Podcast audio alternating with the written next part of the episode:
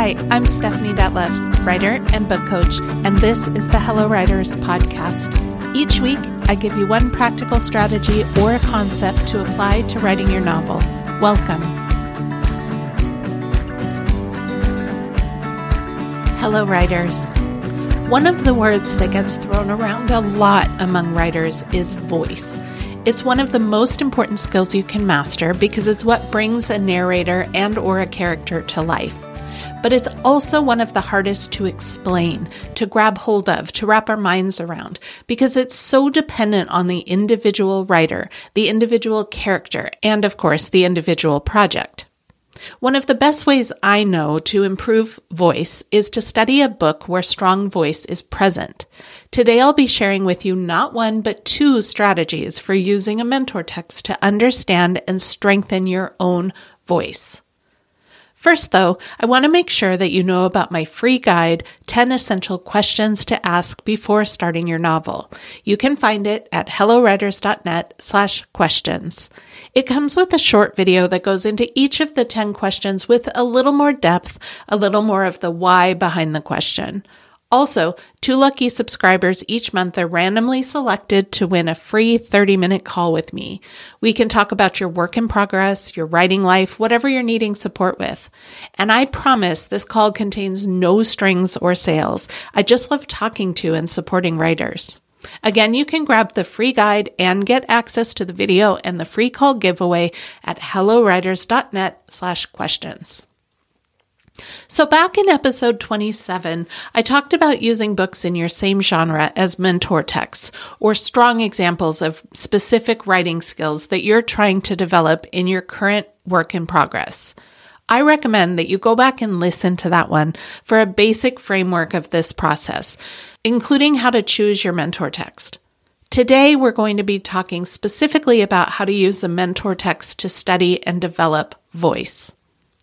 I recently attended a webinar with children's author Leah Henderson, where she said that voice is word choice plus rhythm. It was the clearest way of describing voice that I had ever heard. Rhythm encompasses tone, mood, energy, and all of the other amorphous parts of writing that are so hard to pin down. So let's talk about how to look for this in another writer's story. The first thing to say is that these exercises you can do with any novel. The voice doesn't have to be exactly the same as what you're going for with your character. It might be snarky where yours is soft, or it might be joyful where yours is anxious. That isn't the point so much as uncovering the writer's strategies and then playing with them on your own.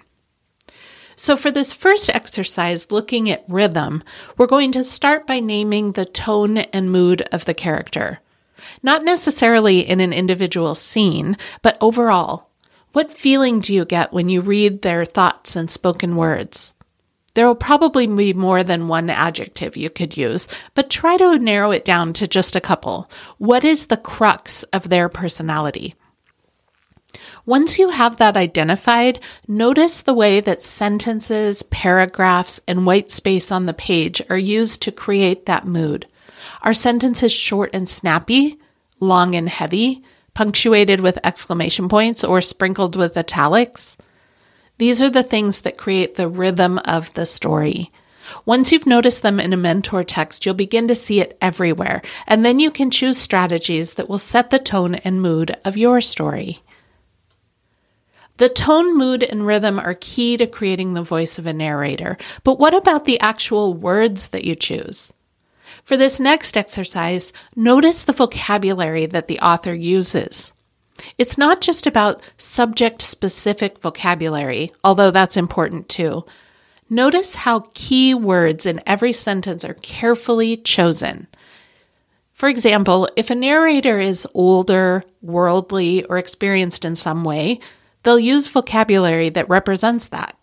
If the narrator is younger, innocent, or naive, then their vocabulary will appear accordingly. So again, once you've studied this once, you'll begin to notice it everywhere. When you sit down to write, spend some time thinking about and maybe even listing words that your narrator would use and ideas for ways to structure the words on the page to set the tone. You don't have to use all of them, of course, but immersing yourself in that kind of thinking before you write will help the voice emerge in an intentional way. Writers, developing the narrator's voice is complicated and often we think it should just come naturally. But studying mentor texts will help you begin to recognize the tools that other writers use, which will set the stage for your own voice to emerge. I'll talk to you next week. Thank you for listening to the Hello Writers podcast. Please follow us on your favorite platform so that you never miss an episode. To learn more about book coaching and all things writing, visit hellowriters.net.